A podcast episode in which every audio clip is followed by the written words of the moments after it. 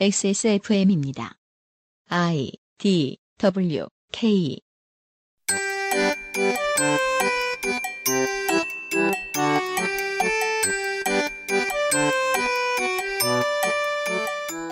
독일 보수당 인사가 의회에서 홀로코스트 희생자를 비하했다면, 미국 공화당 의원이 KKK 희생자에게 색깔론을 뒤집어 씌웠다면, 세상이 이렇게 조용할까요? 지난주 한국에서 딱 그런 일이 있었습니다. 아, 김민아 아저씨가 생각하는 문제점은 뭡니까, 여기에서? 자유한국당 전당대회와 맞물려서 자유한국당에 있는 훌륭하신 분들이 막장으로 가고 있습니다. 전당대회 때문에 이런 짓을 했다고요? 원래도 이제 뭐 그랬지만 전당대회 때문에 더 심각한 상황이 되고 있는데요. 막장 전당대회, 막장인 제가 한번 짚어보겠습니다. 그것은 알기 싫다는 대한민국 1호 반값 생리대 29days 한 번만 써본 사람은 없는 빅그린 프리미엄 헤어케어 액세스몰 음향기기 섹션 액세스몰 브렉박스 섹션에서 도와주고 있습니다.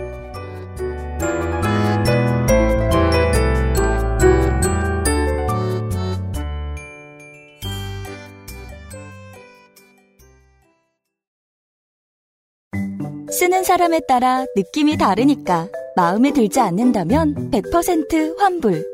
29 데이즈니까 가능합니다. 생필품 중에 생필품. 하나를 팔 때마다 하나를 기부하는 생리대. 29 데이즈니까 가능합니다. 소비자의 이야기를 듣는 사람들의 삶을 살피는 세상의 반을 위한 반값 생리대. 29 데이즈. Bluetooth, headphone, Monster, Sony, Jabra, wireless. Join the freedom. Access Mall. 발렌타인데이 날에 그것은 알기 싫답니다. XSFM의 유승균 책임 프로듀서입니다.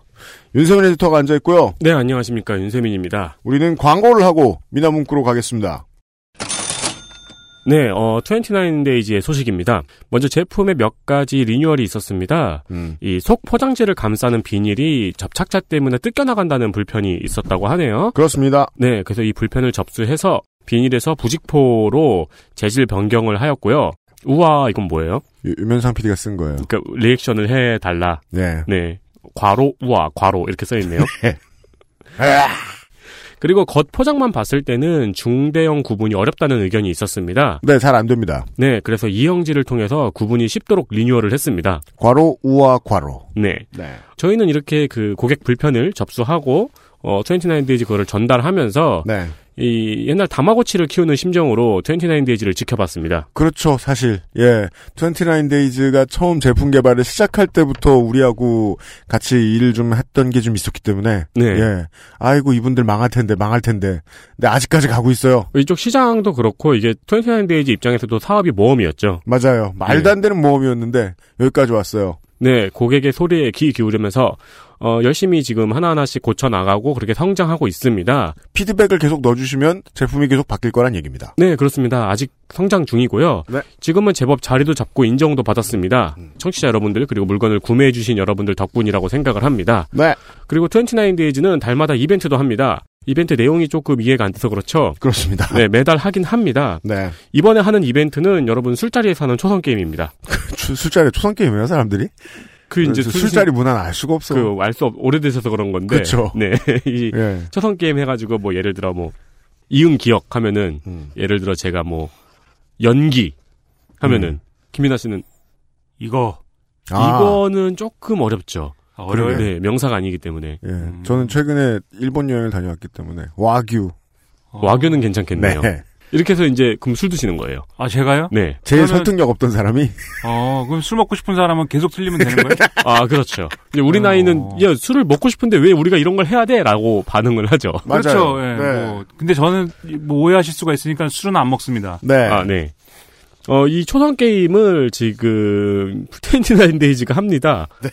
참, 네. 29데이즈의 SNS 계정 내 이벤트 게시물에 초성 댓글을 달고 이걸 사진으로 캡처한 다음에 DM으로 보내주시면 완료가 됩니다. 네. 네, 참석하시는 모든 분들에게도 일단 작은 선물이 하나씩 가고요. 그렇습니다. 가장 참신한 댓글에게도 이제 1등, 2등을 가려가지고 선물이 갑니다. 네. 네, 액세스몰 29데이즈 페이지에 들어오시면 자세한 내용이 적혀 있으니까 이걸 참고하셔도 좋습니다. 29데이즈 는 계속해서 리뉴얼을 하고 있고요.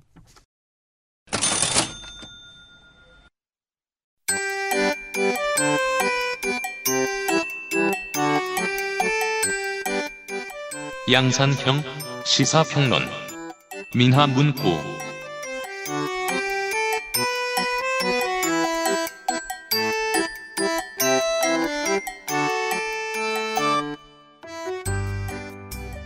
민주화 유공자 폄훼 발언 사건이 조용히 넘어가기가 좀 많이 어렵습니다. 사실은 다른 나라로 계산을 해봤을 때 제가 아까 뭐 독일이나 미국에 대해서 이야기를 했는데 이런 저 정권에 의한 학살 사건 같은 것이 미화된다거나 아니면 정치적 역공의 소재로 쓰여 쓰이는 경우가 다른 나라 다른 민주주의 국가에서 있다고 생각해봤을 때 특별법을 만들면 또 모르겠는데 현행법으로 처벌하는 게 상당히 어렵 습니다. 특별법을 안 만든다는 가정하에서는요. 이것이 국민들이 뽑아놓은 우리의 대표들이다 정도를 보여주는 어, 사건으로 끝날 가능성이 많아서 안타깝습니다. 음, 실제로 그 정도 이상은 원칙을 적용시킬 수 없고요. 그 처벌을 할 수 없으니까 지만원 씨가 계속 활동을 했고, 네, 그렇습니다. 네 그리고 이제 그 인터넷에서 떠도는 말만 믿었다가 생긴 가장 큰 사단이죠. 이 이야기를 어, 김민아 아저씨에게 물어봤더니 김민아 아저씨는 전당대회가 문제다. 음. 라고 얘기하더군요. 아니 왜 이게 문제가 돼야 될까요? 전당대회 되면은 아무도 안 볼 텐데요. 그때는 북미 정상회담이고 그 북미 정상회담은 이 자유한국당의 표현에 의하면 트럼프 김정은 회담입니다. 네. 정상이란 단어를 쓰기 싫은 모양이에요. 거기서 쓴 정한 단어를 정한 걸 보니까. 아무튼 예. 왜 전당대회가 문제입니까, 김민아 씨? 모든 정치인들은 우리가 생각할 때는 뭐 집에서 놀고 먹다가 적당히 뭐 국회나 가가지고 뭐 기웃거리다가 뭐 이렇게 뭐 아, 훌륭한 사람도 되고 그런 것 같지만 사실 엄청나게 그 열심히들 살고 있습니다. 그럼요. 어, 여러분 하다못해 우리가 뭐 제가 뭐 자영업자들을 비하하는 게 아니라 작은 구멍가게를 해도 음. 그걸 운영하기가 얼마나 어렵습니까? 그럼요. 네, 얼마나 신경 써야 될 게 많습니까? 자영업 폐업률 3년 내 폐업률 70%? 60%? 네. 뭐 숫자를 잘 모르니까 제가 또 네. 숫자 약해갖고 이 XF, XS, FM도 얼마나 힘듭니까 이게? 숫자를 몰라도 우리 회사 이름은 알아야지. 네, 네, 그러니까 힘듭니다. 또 영어를 자꾸 헷갈려가지고 힘들어요. 이게 그리고 사실 무슨 의미인지 모르니까 X, S, F, M이 무슨 의미인지 난 굉장히 오랫동안 고민했습니다. 그럼 나가는 저, 저 방송들 얘기해 봅시다. YTN이나 CBS는 무슨 뜻인지 알아요? CBS는 제가 알죠. 아, 네. CBS는 기독교 방송인데 YTN도 사실 모르겠어요. 제가 볼 때 YTN 사람들도 모를걸요? 네. 여- 연합 타임 뉴스. 원래, 원래 처음에 작명은 이제 그런 이제 연합통신하고 관련이 있었을 것 네. 같은데 네. 지금은 그렇게 할 수가 없잖아요. 맞아요. 그 무슨 Yes Top News인가? 뭐 아무튼 무슨 얘기인지 모르겠어요, 이제. KT&G 같은 거 아니야? Korea Tomorrow and Global. 그러니까요. 그, 그 뭐냐고요. 근데 저 그리고 또 제가 이런 게 좀 뒤끝이 깁니다. 네. 이은 기억이 뭔지 아직도 생각하고 있어요. 뭐가 있지 이은 기억에 계속 생각하게 되는데. 많죠, 뭐 영겁. 일단- 영거요? 어. 일단 자유한국당 하면서 해, 생각해봐요. 네, 그죠. 예. 그래 아무튼 이게 그래서 어 평소에도 물론 이런 종류의 제 표현으로 이제 하자면 음. 급진화된 어떤 극단주의자들의 형태로 인터넷이나 그리고 지만원 씨 같은 사람들 음. 이런 사람들에 의해서 돌아다니는 얘기 같은 게 이제 그 광주민주화운동의 북한군 개입설 이런 거인 거죠. 네. 근데 이게 제도 정치로 막 이렇게 진입을 해오고 음. 그리고 이 어, 제1야당 지금 뭐 의석수가 100개가 넘게 있는 110 몇 개가 있는 음. 이 제1야당이 이거에 대해서 속수무책으로 있어야 되는 이 상황은 탄핵 이후에 이제 어떤 그 어려움에 빠져 있는 자유한국당의 모습을 그대로 반영한 것이기도 하지만 음. 동시에 전당대회를 앞두고 각자의 이해관계가 교차하면서 일어나는 이런 현상이기도 하다는 거죠. 매우 매우 그렇습니다. 네, 그래서 이 두 가지를 중심에 놓고 보면 음. 이 전당대회 판이 어떻게 굴러가는지를 볼 수가 있고 네. 이 전당대회 판이 어떻게 굴러가는지를 보면 왜 지금 또 역으로 이런 일이 일어나고 있는지를 더 잘 이해할 수가 있게 된다라고 제가 집에서 이제 생각을 했다는 겁니다. 제가요, 그, 꾸준히 청취자 여러분들께 여러 차례 말씀을 드렸던 것 같아요. 아, 탄핵 정국 이후로 태극기 세력이 점차 점차 커졌고, 네. 대한애국당은 그걸 담기에 좀 모자란 그릇이었다. 네. 그리하여 어, 실제로 그들이 알아서 조직을 해가지고 권리당원으로 들어가려는 운동도 벌렸었고 네. 자유한국당은 한 푼이 아쉽습니다. 그 사람들은 야당할 체질이 아- 체질이 안 돼 있어요. 음. 오는 대로 받았습니다. 처음에는 선을 그었다가 네, 어이쿠 안 되겠다 싶어가지고 네. 네, 껴안는 정책을 택했죠. 따라서 예상된 미래에 생길 일들 중 하나가 일어난 것이긴 합니다. 원래 진보든 보수든 그렇게 이제 그 초록이 동색인 사람들이 나뉘면 음. 약간 그렇습니다. 과거에 이제 통합진보당이라고 있고 진보신당이라고 있었는데 음. 어, 소수 그렇게 저 비슷한 사람들인데 이제 그 당 조직이 나눴을 경우에 음. 소수파들은 음.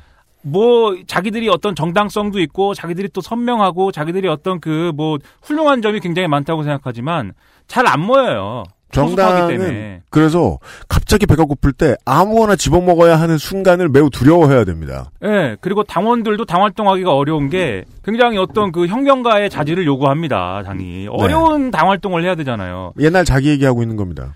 뭐, 대한애국당을 보면서 그런 연상을 좀 했어요. 네. 제가 이제 저 서울역에 갔는데, 음. 수원 가려고. 음.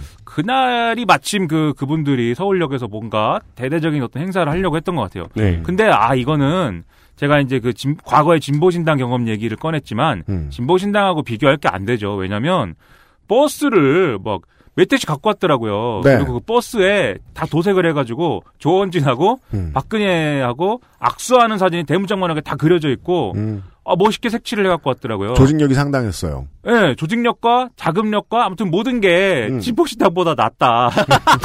아, 그 얘기를 하고 싶었던 거구나. 여기가 예, 그런 삐까뻔쩍한 거는 낫다. 근데 10년 전의 나에 비해 변희재는 부자. 근데 그런 이제 그 당의 경우에도 음. 이제 실제로 어떤 그 정말 뭔가 그 자신의 인생을 박근혜 복권과 음. 박근혜 석방에 이제 걸고 싶은 사람들은 당연히 대한민국당에 투신해가지고 뭐 이렇게 그런 활동들을 열심히 하겠지만 음. 그게 아니라 이제 심정적으로는 이제 그 당연히 박근혜 석방에도 동의하고 박근혜 이제 빨리 저 어, 박근혜님이 돌아오셔가지고 한국 정치를 다 이제 그 평정해 줬으면 좋겠는데 뭐 이런. 생각을 하고 있는 사람들이 예. 이런 생각을 갖고 있다 하더라도 선뜻 대한민국당에 들어가서 이제 활동을 하고 이러기에는 한, 한 번에 더 장애물이 있는 거예요. 네. 그런 사람들이 사실 자유한국당의 당원이 그냥 되거나 음. 태- 내가 태극기 집회까지는 어- 어찌저찌 뭐 나갈 때도 있고 안 나갈 때도 있지만 음. 이 대한애국당으로는 안 하고 음. 자유한국당을 뭔가 이렇게 좀 고쳐서 써보자 이런 마음을 가진 사람들이 사실 많이 있는 거죠. 이 본진이 좀. 컸으면 좋겠다. 그렇죠. 음. 그래서 아무래도 그런 관성들이 작용하기 때문에 대한애국당과 자유한국당의 관계 좀 그렇습니다. 음. 그렇기 때문에 사실 어, 자유한국당 입장에서 이 보수 정당이 다 나뉘어 있는 상황들을 그대로 안고 가서 음. 나머지 이제 그 나눠져 있는 보수 정당들 예를 들면 대한애국당이나 우리 뭐예요 저 바른미래당이나 음. 이런 당들이 이런 당들을 고사시키고 음. 우리가 그 갖고 있는 노선을 가지고 길게 봐서 이제 우리가 주류 세력으로서 계속 해나가면 된다 이런 마인드를 갖고 있다라면 상관이 없는데 빅텐트를 뭐 새로 찾아? 원래 우리가 빅텐트인데. 그렇죠 그렇게 쭉 가면 상관이 없는데 그게 아니라 도로 데려와야 돼 이렇게 생각하게 된다라면은 음. 다 이제 무시할 수가 없는 거죠 대한애국당도 그렇고 바른미래당도 그렇고 음. 그래서 결국 다 데리고 와야 된다 하나의 거대한 보수 세력이 돼야 된다 음. 이런 구상이 있으면 이제 문제가 이제 이렇게 되는 겁니다. 네. 그 구상을 갖고 있었던 게 사실 김병준 비대위예요. 맞습니다. 김병준의 구상. 김병준 비대위가 처음에 이제 뭐 김병준 씨가 뭐 비대위원장 가고 뭐 이랬던 때로 돌아가서 생각을 해보면 그때부터도 얘기했습니다. 예, 보수의 어떤 그 보수 정치 재편도 있어야 되고 새로운 혁신도 있어야 되는데 음. 그거는 어쨌든 간에 에, 어떤 보수의 어떤 한쪽 개파만을 가지고 승부를 볼 수 있는 뭐 그런 게 아니다. 음. 다시 다 모아야 된다. 거의 뭐 민자당, 신한국당 그때 같은 정당이 제일 좋다. 예, 그렇게 해왔다 우리는. 음. 그렇기 때문에 대한애국당부터 바른미래당까지 다 모으는 이런 보수통합. 예, 이런 거를 추진해야 된다. 네. 우리 원래 그랬어. 경상도 보수도 그 네. 경상도 민주세력도 여기 있었고 충청도 사람들도 여기 있었고 군부독재 하던 사람들도 여기 있었고 다 여기 있었다고. 음. 그렇죠. 그게 이제 김병준 비대위원장도 한 말이고 중간에 잠깐 나타났다 사라진 전원책 씨도 한 말이고. 예, 좀 더 느리게 말하죠. 많이 네. 틀리고. 네. 그렇죠. 예. 그 좀 요즘에 방송 나오시나? 예, 그 상당히 그 부럽습니다. 방송 많이 나오시고. TV조선 뉴스 때문에 그 마- 방송거리가 많이 줄었어요. 왜냐면 그때 이제 생방을 해본 다음에 사람들이 경악을 한 거죠. 와, 편집을 저렇게 많이 들어갔던 사람이란 말이야? 예. 편집이 참 힘듭니다. 제가 그때부터 성가비에 대한 애정이 크게 늘었어요. 야, 너 전원책보단 낫구나. 아, 상당히 그 마음이 따뜻해지네요. 항상 네. 저는 이제 드러난 모습만 보니까. 근데 제 기억에 네. 의하면 그래서 제가 빅텐트가 됐어요. 예, 항상 구박만 하는 줄 알았는데. 제 기억에 의하면 지지난 주쯤에 식으셨어요 다시. 아, 그래요? 아, 짜게 식었는데. 아, 아, 무튼 그렇구나. 무슨 일이 있었구나 또. 제가 모르는 일이 많이 일어나나 봐요. 네. 아무튼, 김병준.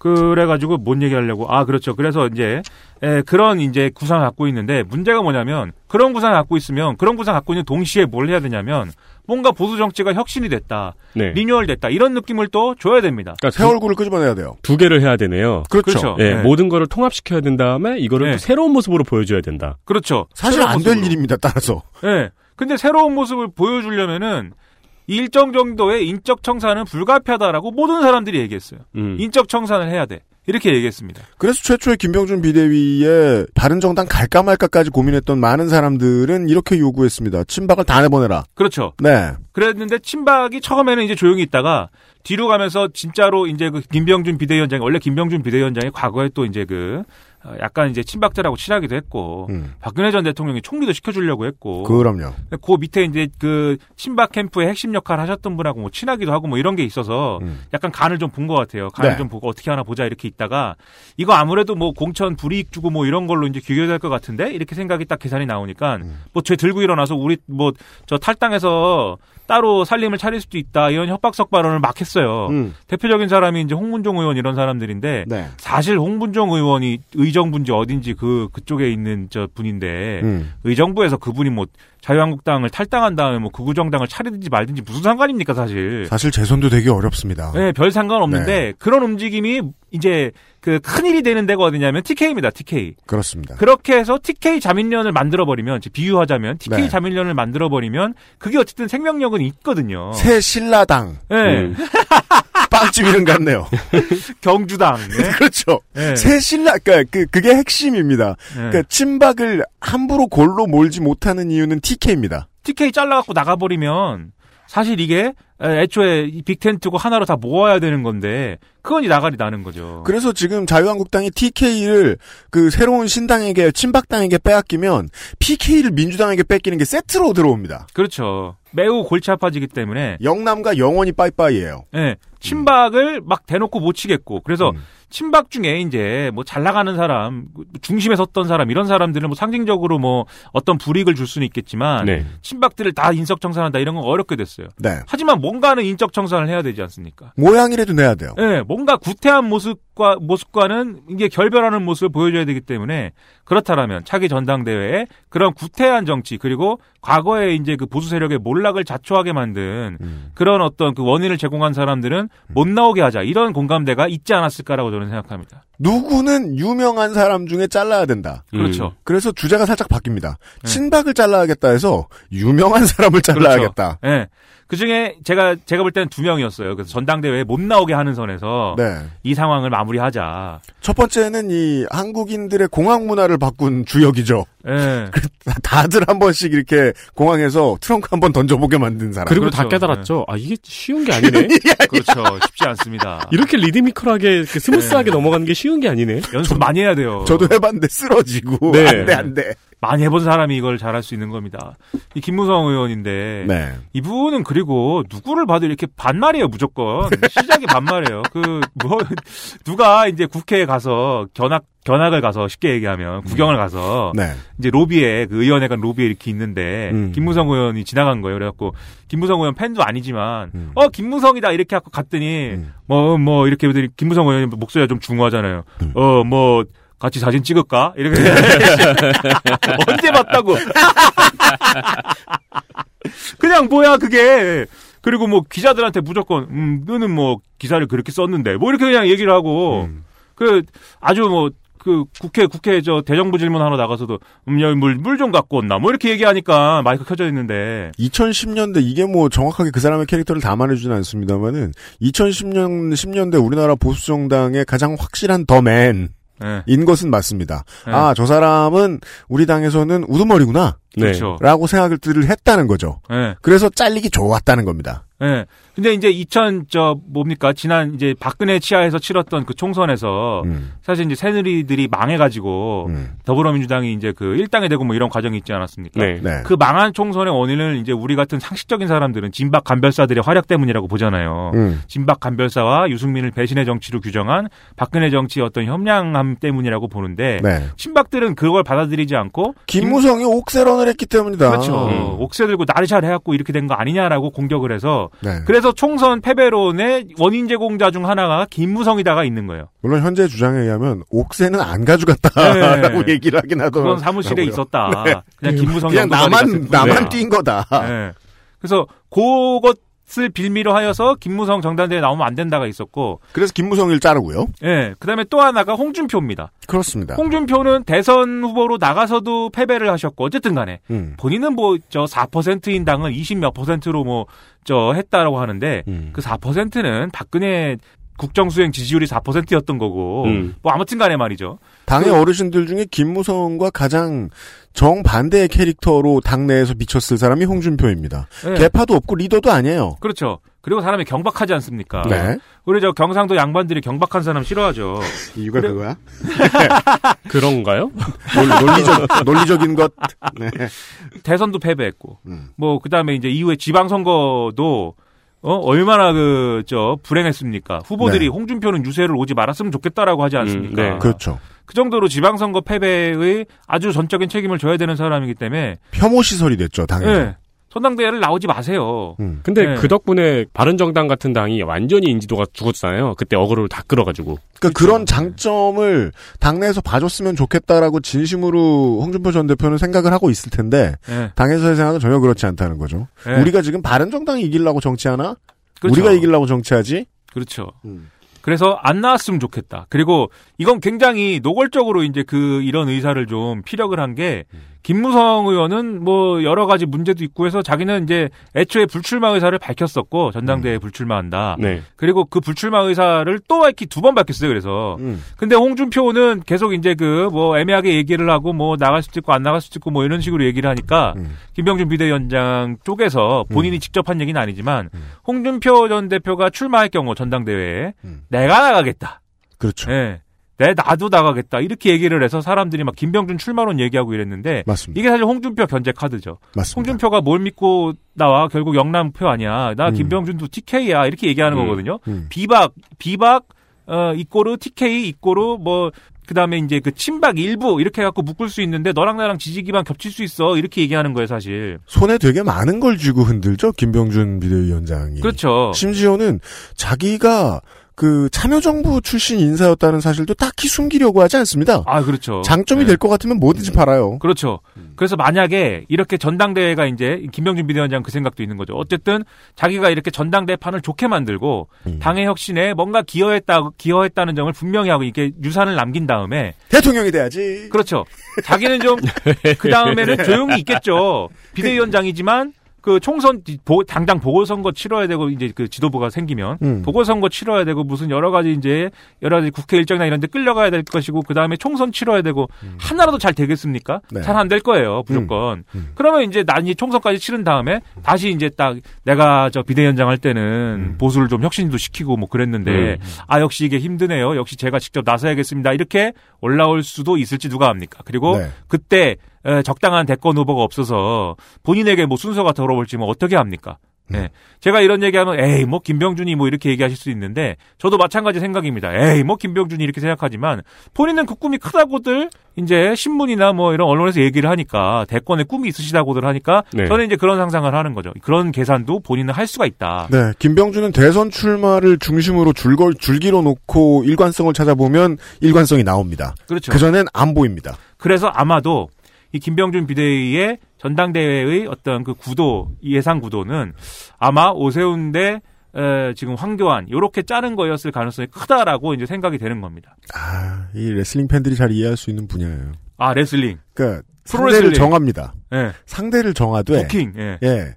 그 승자가 안 정해져 있는 게임이 있는가 하면 예, 이번처럼 승자를 정해놓고 상대를 매치업을 부킹하는 경우가 있어요. 네. 그렇죠. 예. 네. 그래서 따라서 황교안이 올라오면 올라왔죠. 네. 황교안이 올라오면 황교안한테 질 상대를 구하는 겁니다. 그렇죠. 예. 네. 그래서 이게 어, 가장 중요한 게 전당대회를 너무 그 예를 들면 너무 한쪽 계파에만 치우친 판을 만들어 놓으면 음. 또 뛰쳐나간단 말이에요. 그래서 비박을 막 집어넣고 해야 돼요, 지금. 예, 예. 비박들이 만약에 황교안 황교안 판이 됐으면은 이번에 뭐 비박들이 어떻게 무슨 결정을 했을지 뭐 알게 뭡니까? 음. 근데 에, 반대로 비박에 유리한 판만 만들어 버리면 음. 친박들이 아까 말씀드렸듯이 뛰쳐나갈 거 아닙니까? 네. 그래서 친박 대표성을 갖는 사람 중에 그래도 좀 신선한 인물 하나 음. 그리고 비박 대표성을 갖는 사람들 중에 갖는 사람들 중에 그나마 좀 그동안 안 보였던 인물 중 하나 이렇게 하고 그나마 급이 되는 사람을 이제 붙이는 건데 네. 어 그, 이게 지금 김병준의 머릿 속인 거예요. 정치 네. 여러분. 부킹 어떻게 할까? 예. 그렇게 보면 사실 친박들이 에, 내심 납득하면서도 음. 그리고 당내에 좀 극단주의 세력들이 어, 참아줄만 하면서도 음. 그러면서도 어쨌든 그나마 그 그 저그 급줄 그그 급들 중에서는 그나마 신선한 얼굴이다라고 생각할 수 있는 게 사실 황교안 전 총리인 거죠. 우리는 사실 구태한 얼- 얼굴이죠. 전 정권의 총리하신 분이고 그럼요. 네. 우리는 뭐 아주 그 구태한 인물이지만 삼계탕 먹을 때 그 혼자 위에 전복 올려놓은 사람. 예. 그리고 군대에 그저 가가지고 밥이랑 국이치 바꿔갖고 푸는 사람인데, 예, 그 군대도 안 가시고 물론 전 공익근무요원 출신으로. 네.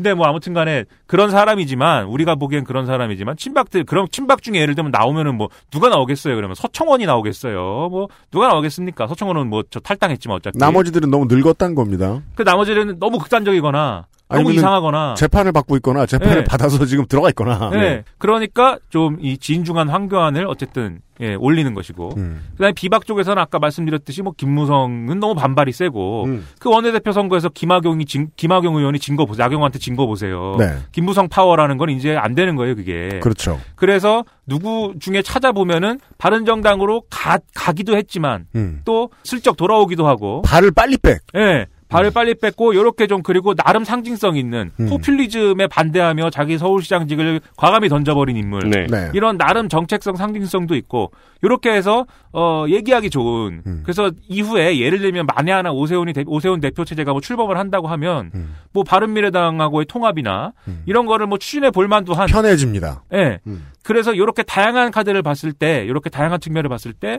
비박은 오세훈. 오세훈. 괜찮네. 예. 네. 그래서 황교안 대 오세훈 판이 제일 좋다. 이렇게 판단을 했던 것 같아요. 뭐 물론 이제 그렇죠. 저의 이제 뭐 추측이기는 합니다만. 네. 예, 그래서 이렇 또 이런 구도로 짰을 때 장점이 뭐냐면 음. 이렇게 되면은 친박 황교안 대 비박 오세훈 이렇게 되기 때문에 음. 홍준표가 출마할 그 여지가 없거든요. 줄어요. 예. 네. 홍준표는 비박이에요. 기본적으로. 왜냐하면 이명박 전 대통령이랑 얼마나 친합니까? 그 네. 어렵던 시절에 미국에서 예, 골프 같이 치고 네. 얼마나 그 막역한 사이입니까? 음. BBK 앞장서서 막아주고. 음. 그런데 또 이분을 지지하는 이제 그 이분 지지자의 한 축을 형성하는 코어 지지 세력은 또 친박 지지자하고 겹쳐요 지금. 음. 왜냐하면 극단주의자들이 지지하기 때문에. 그렇죠. 예, 막홍홍홍 트럼프 뭐 이런 거 하면서. 비박인데 극우입니다. 예. 그런 사람들이 지지하기 때문에 이런 칼라가 이제 들어오기에는 어 이제 극단주의자들은 황교안 지지, 음. 그다음에 뭐 비박들은 오세훈 지지 이렇게 갈라버리면 홍준표 공간이 없다. 음. 이렇게 볼 수가 있게 되는 거죠. 비박은 보통 조금 매운맛 우파 정도로 생각하는데 비박 가운데 가장 흰색에 가까운 인물이 홍준표이기 때문에 예. 이렇게 부킹을 짜놓으면 홍준표가 들어가서 표를 얻기가 좀 어렵겠다. 예. 그래서 아마도 그렇게 생각했을 것이다라는 거고요. 네. 그런 상황에서 이제 어, 전당대회 출마를 어, 어쨌든 간에 이제 결단하게 된 황교안의 입장에서 한번 계산을 한번 또 점검을 해봐야 됩니다. 네. 계산이 김병준의 없- 머릿속은 이 정도고요. 예. 음. 황교안의 계산. 황교안의 계산이 없지 않겠죠. 음. 어, 이 황교안의 계산으로 보면은 어쨌든 최종 목표는 대권으로 가는 거죠. 네. 지금 뭐 당 대표를 하고 뭐 내가 저 어, 자유한국당의 정당 정치를 내가 한번 이끌어 보겠습니다. 뭐 그런 게 뭐 목표겠어요? 아니죠. 네. 대권에 가는 거죠. 이 사람 목표는. 황교안은 자기가 그 초진 원이라고 생각합니다. 그렇죠. 네. 예. 정해진 승자가 나다. 그렇죠. 왜냐면 기억하실 겁니다. 뭐 얼마 안 됐으니까 지난번 대선도 사실 나오고 싶어 했습니다. 예. 그렇죠. 네. 예. 조금 슬픈 꿈을 꾸었죠. 네. 네. 맞아요. 네. 슬픈 꿈이었습니다. 네. 네. 슬픈 꿈을 꾸었던 분이 한 분 더 계셨고. 아 그런가요? 누가 있는 거죠? 그 저기 유엔 사무총장. 아 그렇죠. 네, 그분은 이제 꿈을 꾸다 실제로 깼죠. 네네. 깨고 해서 아, 네, 뭐뭐 꿈 이렇게 아 시읍 비읍 꿈 이렇게 장자 이 새끼. 네, 이 슬픈 그래서 방금 완전 까먹고 있었네. 네. 네. 황교안 황교안. 입장에서 보면 대권으로 갈 것이다. 음. 그런데 대권으로 가는 모델을 보면은 지금 중간에 전당대회가 껴 있으니까 음. 두 가지 모델이 가능합니다. 음. 이 정치인의 눈으로 보면 첫째는 문재인 모델. 음. 예, 여기서 문재인 대통령 이름 꺼내갖고 기분 나쁘신 분들도 있겠지만 음. 예, 정치권에서 회자되는 모델이에요. 문재인 모델. 음. 문재인 모델 뭐냐면 유력 대선 주자로 꼽히던 사람이 음. 조기에 조기에 당 대표나 이런 책임 있는 위치로 등판을 조기에 해서 음. 거기서 막 여러 가지 뭐 우여곡절도 겪고 네. 여러 가지 이제 당이 막 쪼개지기도 하고 여러 가지 과정을 겪었지만 어쨌든 그 과정을 통해서 정치적 안정성을 획득 해서 대통령이 끝내 되는 그림. 의회 정치인 출신이 아닌데 예, 의회도 가고 그렇죠. 예 당내 일들도 맡고 예, 예 그렇죠. 계속 현장에서 이름을 올린다는 겁니다. 굴르면서. 그렇죠. 음. 정치의 최전선에 직접 나서서 대권 가는 그림. 음, 네. 그 다음에 이게 문재인 모델이고 반기문 모델이 있습니다. 네. 외곽에서 계속 이제 광 팔고 있다가 짜잔. 예. 대권 대- 대선이 다가올 때 대권 주자 누구 없나 할 때 신선한 모습으로 네. 짠 등장하는 거 음. 몸살이고 있다가 음. 이런 두 가지 모델이 있는데 원래 정치권의 정공법은 후자예요 원래는 대권 네네. 주자라고 볼 때는 음. 최대한 생채기가 없는 사람을 갖고 와야 되기 때문에 음. 정치 일선에 서게 되면 생채기 많이 납니다 음. 무조건 생채기 나게 돼 있어요 음. 그 기스가 나면은 물건값이 떨어지듯이 네. 이제 그걸 방지하기 위해서 반기문 모델로 원래는 가는 건데 기스가 하나도 안 났을 때 뽑는다는 거죠. 그렇죠 옛날 아이폰처럼. 그러니까 네. 이제 요즘 아이폰도 그런다. 떨어지는 낙엽 조심하고 있다가 그렇죠 예, 팍 하고 네. 나가는 거죠. 그렇죠. 예. 그런데 벌써 이름에서부터 뭐가 성공 모델인지가 드러나잖아요. 문재인 모델이 성공 모델입니까? 반기문 모델이 성공 모델입니까? 2010년대 이후부터는 반기문 모델들이 예. 되게 쉽게 상하고 되게 쉽게 깨졌습니다. 그렇죠. 순식간에. 네. 예. 그러니까는 이게 여러 가지 인... 어? 아, 네. 음, 처음 괜찮은 어, 건가요? 괜찮은 거야. 어, 네네. 음. 어, 어, 지금 녹음 끊긴 줄 알고 아니 다시, 다, 다시 처음부터 얘기해야 되나? 우리가 반기문 모델이 될 뻔했어요. 예, 야, 우리가 반기문이 될 뻔했네. 슬픈 꿈을 꿀 뻔했네요. 야, 아씨. 야, 이거 처음부터 다시 얘기해야 되는 줄 알고. 아니, 화면이 약간 lag이 걸렸었어요. 어, 다행이다. 어. 아무튼 반기문. 네. 네. 어, 그 뭐 Cubase 지금- 열심히 일해. Cubase 이 자식아 이거. 지금 안철수를 정몽준을 예. 어디 다시 대선 가도에 붙일 수 있을까를 생각이나 하는 사람이 있나요? 그러게 말이죠. 안 됩니다. 네. 네. 그 어떤 그 정치인으로서의 대처 능력 그리고 위기 관리 능력이 굉장히 중요해진 시대가 됐습니다. 그리고 이 반기문 모델을 평생에 걸쳐서 여러 번 긁어본 사람이 있습니다. 아 그래요? 우리 바른미래당 대표 아 그래요? 어. 손학규 대표는 예, 그런 어, 슬픈 몇년 동안 이야기를. 다시 기스를 떼온 다음에 네. 나와 예, 그러면은 나올 때마다 세상에 신기한 일이 터지죠. 그렇죠. 예. 네. 불행한 분이죠. 안 된다고 반기문 모델은 예. 요즘은 그리고 또 근데 물론 요즘에는 에, 나름의 반론을 제기하는 사람도 있습니다. 반기문 모델이 안 된 게 꼭 시대 정신 때문이 아니다. 반기문 때문이다. 어, 뭐 그렇다기보다는 인터넷 때문이다. 음. 좀더 노골적으로 얘기하면 드루키 때문이다. 그렇죠. 드루키에 낙마시켰다. 네. 반기문과 그런 저 안철수, 있어요. 안철수를 음. 어, 공작이다. 주로 안철수와 반기문이 그렇게 주장하겠죠. 음. 예, 뭐 아무튼 어 그래서 이제 그 문재인 모델로 가야 되지 않을까를 생각을 했겠죠. 그래서 문재인 모델로 가려면 이제 전당대회 나가야 되는데 네. 전당대회에 나간다 그럼. 근데 나간다고 생각했지만 그 전당대회 모델로만 보면은 사실 전당대회 내에서는 반기문 모델이 조금 적용된 게 너무 늦게 출마 선언을 하고 입당을 했기 때문에 그거 이제 그걸 가지고 이제 그 홍준표 전 대표 등 홍준표 전 대표 같은 사람들은 검증 시간을 줄인 거다 이렇게 얘기를 하고 음, 있죠 지금. 네. 뭐 아무튼 간에 그래서 어 전당대회 출마를 한다. 그리고 전당대회 출마를 앞두고 사전 어떤 사전 정지 작업을 하면서 에, 특정 종교에서 어떤 열심히 집단 입당을 시키고 추진하고 뭐 이런 움직임도 있다라는 얘기를 네. 지금 일식집을 열심히 하는 정두원 전 의원 같은 사람들이 막 하기도 하고 그랬어요. 그렇습니다. 그러니까는 좀 더 자유한국당에 있는 그 극단주의 세력들을 좀 더 보강하고 음. 좀더 많이 입당시키고. 예, 좀더 붐업을 시키고 이런 작업들이 이제 필요했던 것이죠. 음. 어 그래서 이제 예, 좀 이런 지금 오늘날의 이제 상황이 좀 더 악화되는 어떤 주요한 또 계기를 만들지 않았는가 음. 이렇게 평가할 수 있을 것 같고요. 음. 어쨌든 원래 만약에 황교안 전 총리가 더 일찍 들어왔으면은 음. 어 그동안 친박 이름 팔고 살았던 뭐 정우택 의원이라든지 그다음에 무슨 뭐 뭡니까 어, 김진태 신재철 뭐 이런 음. 예, 구 친박 쪼랩 후보들 네. 예, 전당대회 다 나가려고 나름대로 다 이게 동네방네 떠들고 다녔는데 뒤늦게 나온다고 그래갖고 난 어떡하냐 그럼 이렇게 황교안이 발을 좀 더 일찍 들였으면 이 사람들이 덜 쪼랩으로 보였을 겁니다. 예, 네. 한 방에 그냥 그 어, 이분들이 저 설 데가 없어지는 지금은 황교안만 너무 커 보이는 착시가 이어지고 있죠. 음, 네. 네. 아예 안 나왔으면 되는 건데 음. 그래서 어쨌든 그런 상황이 만들어서 이분들이 계속 불평을 하고 그래가지고 그리하여 친박들은 현재까지는 싫어합니다. 예. 네. 그래서 친박들은 황교안 의심을 하- 막 의심을 막 해요. 음, 뭐 하는 사람이냐. 그렇죠. 그리고 뭐 뒤에 얘기하겠지만 황교안이라 황교안이 대표된다고 우리를 봐줄까? 이런 생각도 그렇죠. 예, 좀 있는 거죠. 네, 그렇죠. 예. 네. 그다음에 이제 황교안은 요렇게 해서 전당대회 이제 그 레이스에 들어오게 된 거고. 그럼 지금 상대로 낙점되었다시피 한 사실상. 예. 네. 오세훈 전 시장의 또 계산이 있겠죠. 음. 오세훈의 계산은 뭐냐? 오세훈 전 시장은 상당 기간 정치를 쉬고 있고, 음. 근데 이제 나름대로의 복귀 노력을 계속했어요. 그럼요. 아니 네. 뭐 출마 안 한 거 아니고요. 그렇죠. 예. 예. 지난번에 종로에 나와서 정세균 의장한테 떡실신을 했던 게뭐 네. 모르시는 분들은 몰라요 이제는. 예, 네. 정세균 전 의장이 이 트위터에 썼습니다. 여러분이 여론조사 결과를 기억해 주십시오. 네, 어찌되나 봅시다. 여론조사가 너무 정세균 당시 후보에게 불리하게 나왔고 오세훈이 거의 그냥 뭐 one-side로 이긴다 이렇게 나왔는데, 실제로 까보니까 예, 정말 1라운드 녹아웃이었습니다. 예, 그렇죠. 예.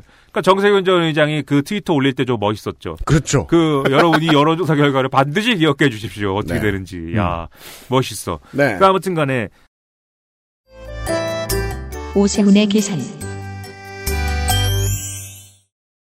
그렇게 이제 나름대로 시도도 하고 잘 안 돼서 또 쉬다가 음. 방송으로 좀 어떻게 해볼까 이렇게 좀 나오다가 네. 이렇게 자기 나름대로는 복귀의 시간을 계속 이제 해보려고 했는데 잘 안 되다가 음. 김병준 비대위가 이렇게 좀 판을 깔아주니까 그럼 또 나가야겠다. 이렇게 이제 기본적으로는 생각을 했습니다. 그리고 보수 언론들이 음. 약간 좀 어떤 그 좀 판을 좀 깔아준 게 있어요. 네. 오세훈이 그래도 좀 나온다고 하니까 인터뷰도 잡아주고 음. 나름의 이념적인 어떤 정책적인 판도 좀 깔아주고 뭐거 중요한 하면서 코드입니다 이게. 예. 실제로 보수 언론이 지금 매우 선호하는 사람이라는 겁니다. 지금 내심 그래요. 네. 예. 왜냐면 지금부터 파면 이 사람 가지고 앞으로 이 주 하나, 이 주식 하나 가지고 앞으로 20년은 갈 수 있을 거라고 믿기 때문이에요. 그렇죠. 예. 그 마음을 가지고 김태호 전, 저, 전 총리를 몰다가, 전 총리 후보를 몰다가, 예. 지금은 이제 김태호는 더 이상 쓸 수 없는 카드가 돼버렸단 말이에요. 안 되죠. 예. 남은 건 여전히 오세훈밖에 없어요. 그 그렇죠. 저기 처음에 이제 이 오세훈 전 시장이 뭐 정치에 복귀한다 무슨 뭐에 도전한다라는 얘기 들었을 때 사람들이 전부 다 막 코웃음을 쳤는데 예. 이젠 아무도 코웃음 못 치잖아요. 그렇죠. 예. 판을 뭐 이렇게 마- 말아줬으니까 물론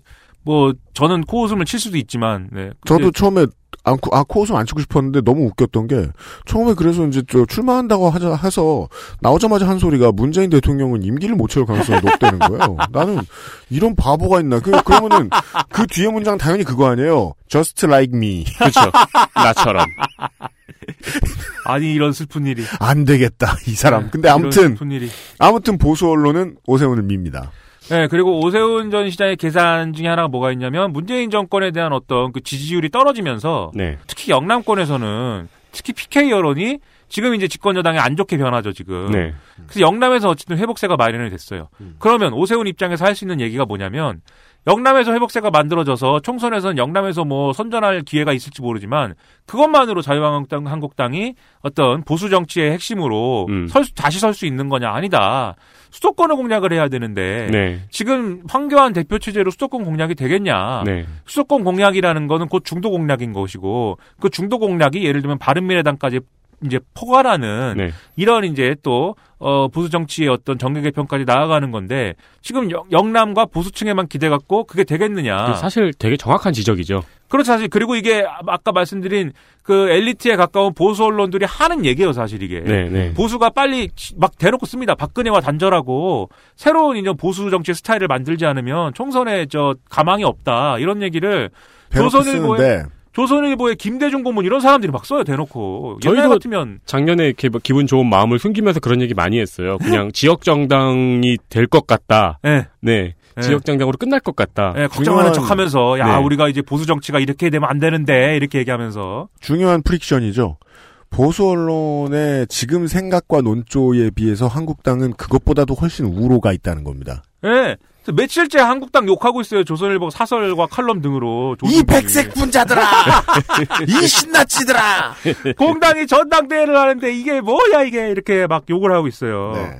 그래서 아, 이런 이제 에, 어떤 어, 서사를 가지고 음, 영남에 있는 비박표들, 음. 영남에 있는 비박표들을 모으고 수도권을 싹쓸이하고 왜냐하면 이제 자유한국당 전당대회는 30%가 이제 일반 여론조사, 네. 70%가 당원 사실상의 사실상의 당원 투표기 때문에 음. 영남의 비박권, 그 다음에 수도권 여론 이렇게 해가지고 갖고 가면 음. 황교안은 이길 계산도 선다. 네. 예, 요렇게 아마 생각했을 겁니다. 음. 이게 이제 오세훈이 전당대회 레이스에 들어가는 이제 계산인 거죠. 음. 네.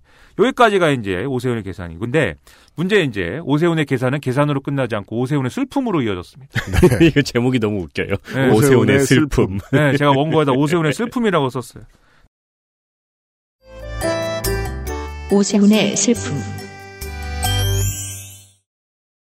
너무 슬펐습니다, 저는. 음. 이 당권 행보가 시작이 됐어요. 네. 그러면 보수 언론이 그렇게 좀 펌프질도 해주고 김병준 비대위원장과 비대위가 판도 깔아주고 음. 이렇게 좀 여러 가지로 세팅을 해줬으면 음. 뭔가 이렇게 쭉쭉 가는 뭐 이런 분위기가 있어야 되잖아요. 음. 근데 당내에서 그다지 좋아하지 않아요. 예, 다들 뭐 처음 물어보는 게 음. 첫째, 너는 저 2011년도에 음. 서울시장직을 너무 그 과감하게 저 되지도 않는 무상급식 투표에다 걸어가지고 음.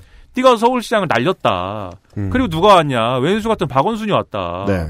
우리 XSFM에 출연 이력이 있는 네. 예? 음. 예, 뭐 어디 표현에 의하면 XSFM이 모신 가장 거물급 인사이. 그래요? 예. 우리 거물마 제일 거물은 이경 이경영 문학인인데. 그죠. 어 드래곤, 그러니까 용도 나왔는데 우리가 말이야. 우리 방송에 어디 드래곤. 네. 인간을 우리가 존경하는 직업은 서울시장 따위가 아니에요. 네, 그리고 박원순 시장 건물이 아니라는 생각이 드는 게 어디 방송에 나가서 순식간에 대한민국 대표 꼰대가 됐더라고요. 그죠. 그왜 그러냐고요. 상바보.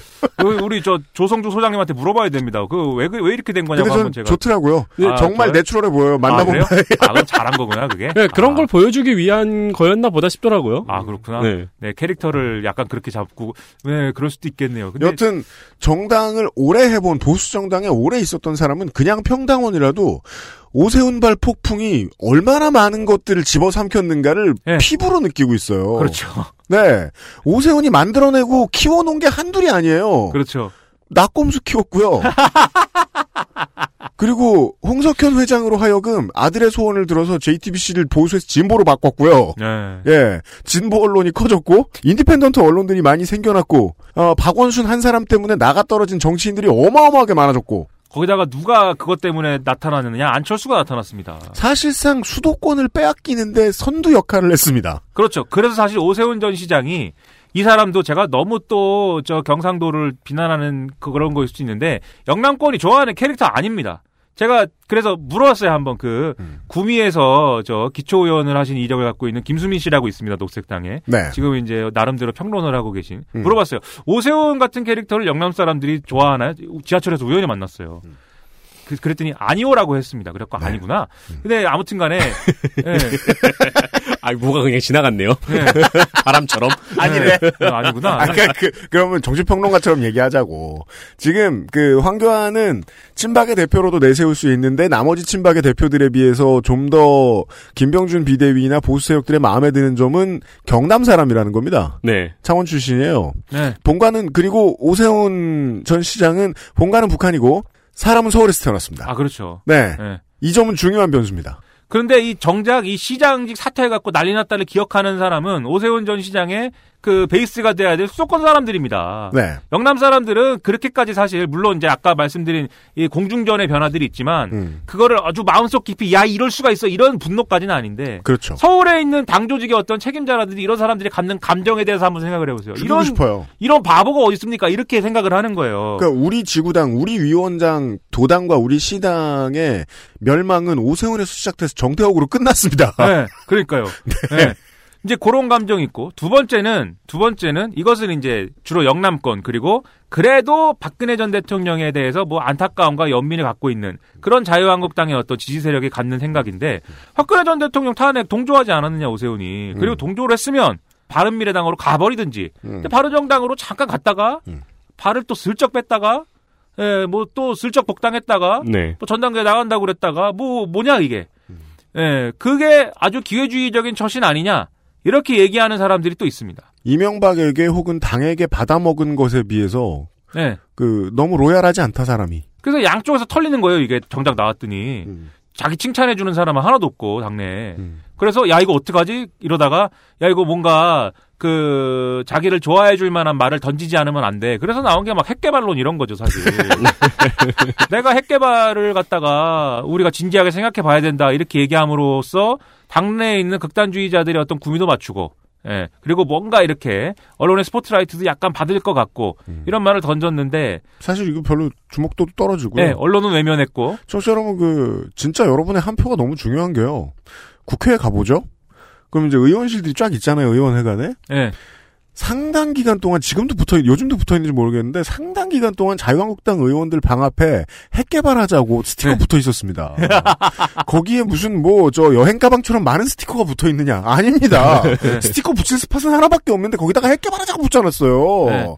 큰일 납니다. 그 핵 개발 논리는 결국 그거는요. 북한이 불안하다. 네. 즉 문재인 정권이 나라를 북한한테 갖다 바칠 것이기 때문에 그러니까 우리가 김정일 동지의 유지를 이어받아 핵을 우리가 개발하겠다. 지금 자유한국당이 그런다니까요. 핵에는 핵으로 맞서야 된다. 예? 그 옆에서 보기에는 그냥 갖고 싶어라는 느낌이 더 강했어요.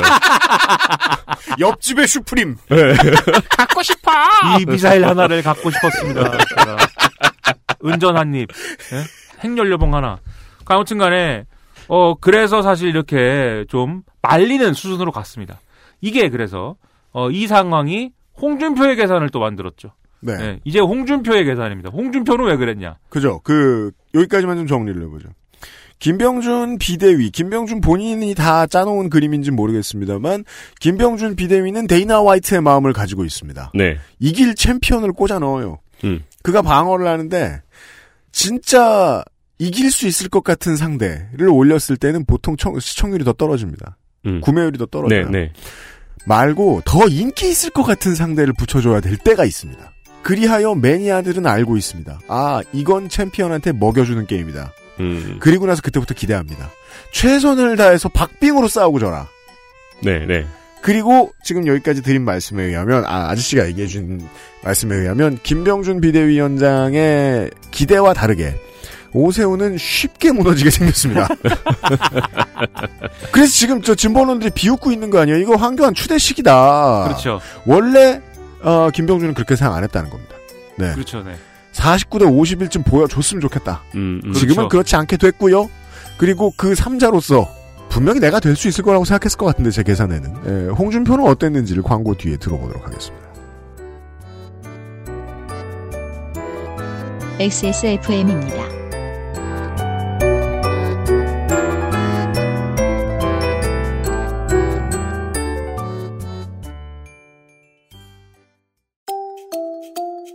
두피도 피부니까. 클렌징으로 세안하고 스킨, 로션, 영양크림까지. 얼굴에 놓치기 싫은 피부관리. 같은 피부인 두피는 잊고 계셨나요? 짜증나고 힘든 일상으로 지친 두피와 모발을 새로워진 빅그린 Two Three 프리미엄 샴푸에 맡겨주세요. 소중한 내 두피와 모발의 변화. 잊지 마세요. 두피 역시 내 소중한 피부란 사실. 두피도 피부니까. 빅그린 Two Three 프리미엄 daily scalp 샴푸. Big Green 같이 쓰면 더 좋아요. Two Three 트리트먼트, Two Three hair pack. 출발할까? 근데 엄마, 우리 차에도 블랙박스 있어? 지금 엑세스몰에서 다양한 블랙박스를 만나보세요. Bluetooth headphone speaker Sony Monster Wireless Join the freedom Access Mall JJL speaker Charge 3 Bluetooth speaker Go Clarity HDBT headphone headphone Bluetooth. Sony Monster. JBL. Meet the speaker Join the freedom. Access Mall.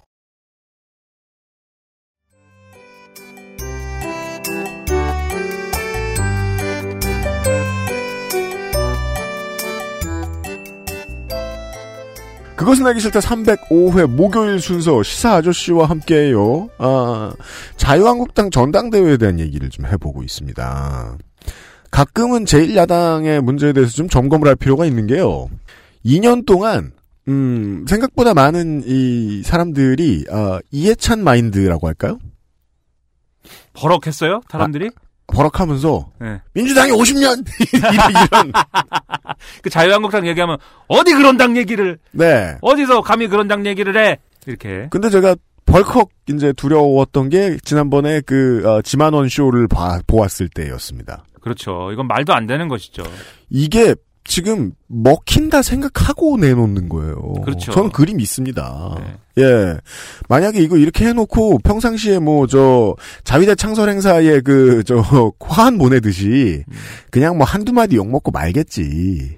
이 정도로 생각했던 것 같은데 당내에서도 그래서 저 뭐냐 나경원 원내대표도 며칠 동안 존버 타다가 겨우 그 내놨죠 개인의 의견으로 봐줘야 되는 거 아니냐 이 정도에 제가 두려운 건 이런 말을 할 수 있는 상황이라는 것도 싫지만 이런 말을 해서 지지세가 올라갈 수도 있는 상황일 거라는 게 되게 두렵다는 겁니다. 그렇죠. 아, 이 정당의 그 이 정당이 사활을 걸고 있는 미래에 대한 얘기들입니다. 오늘은요.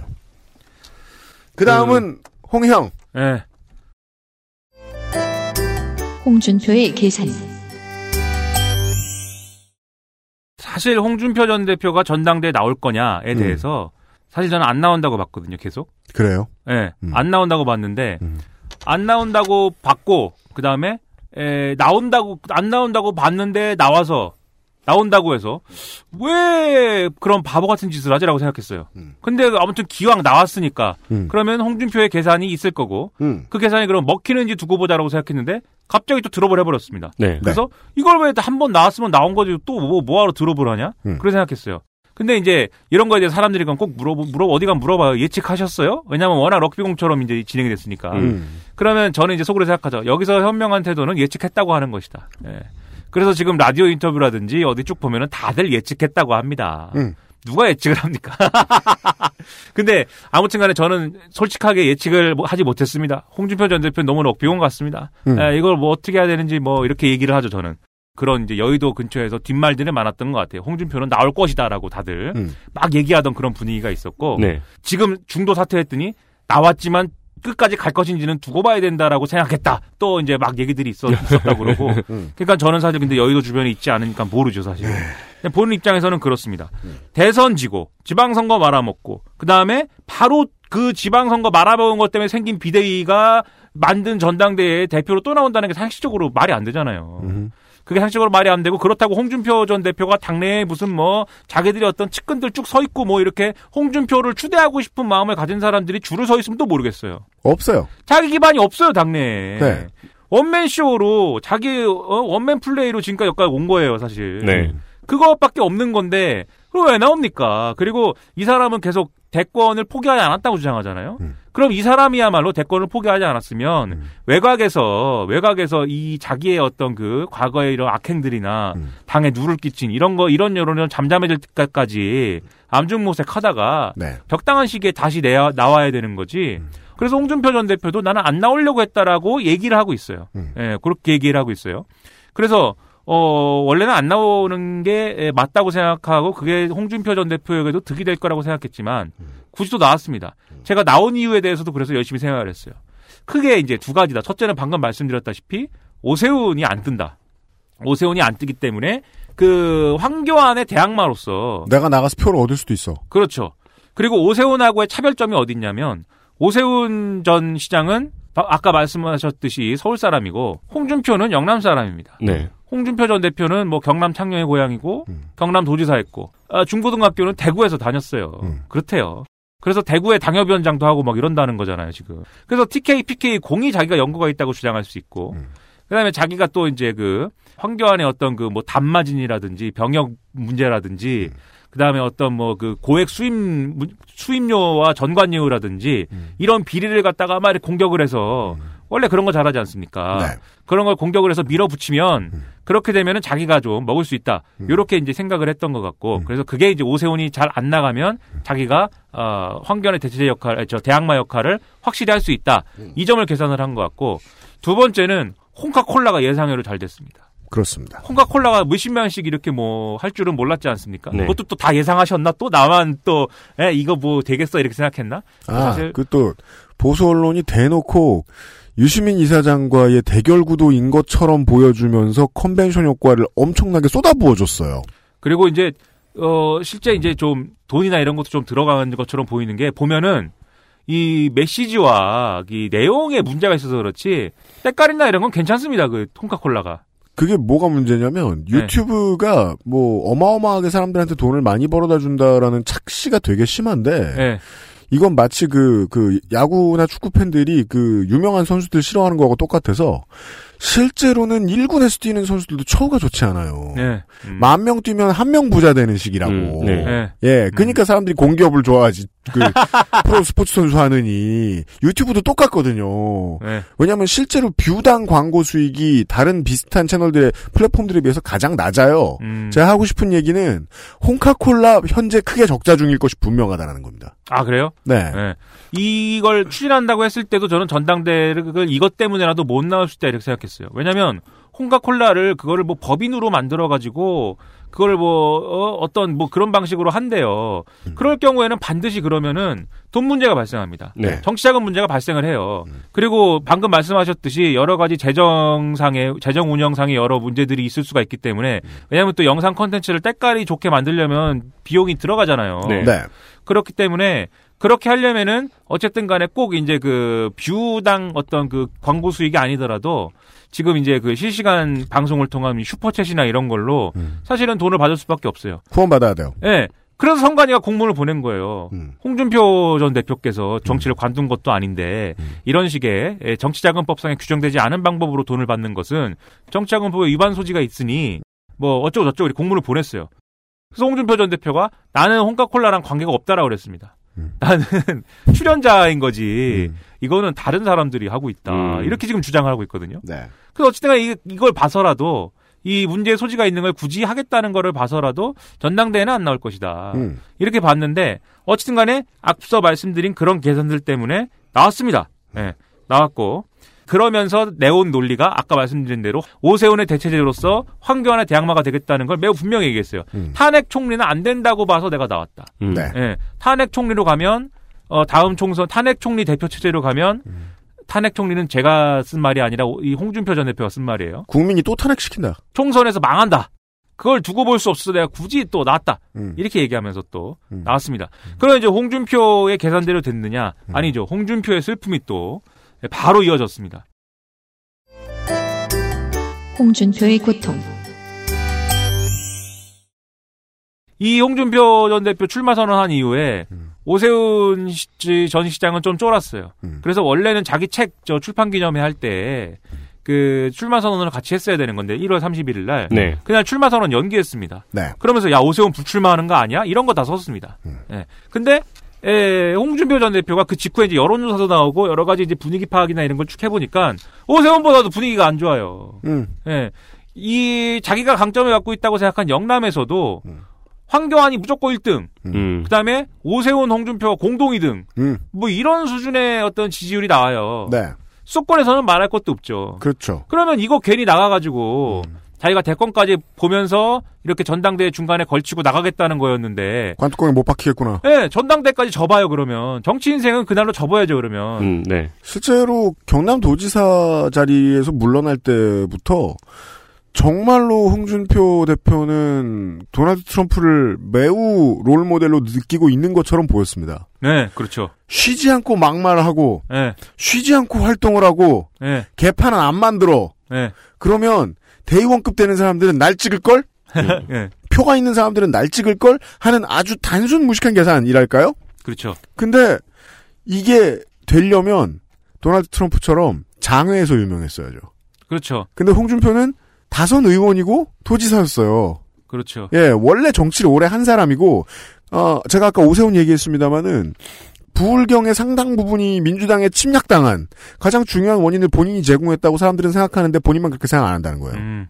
거기다가 이 전당대회 판이 예를 들어서 어, 호- 이 저- 홍준표가 안 뜨는 이유가 네. 어, 홍준표가 이제 그런 그런 이제 막말을 하고 그다음에 여러 가지 정치적 실책을 범해서 이기만 하면 사실 음. 그것은 대한민국 정치에 그래도 조금은 희망이 있는 거죠. 예. 그런데 또 하나 중요한 이유가 뭐냐면 사실은 친박 아니라는 것도 있어요 한 축은. 그게 어디서 드러났냐면 유영아 변호사가 나타나서 음. 그렇죠. 유영아 변호사 갑자기 나타나서 이 사람 정말 존재감이 커요. 점점 더.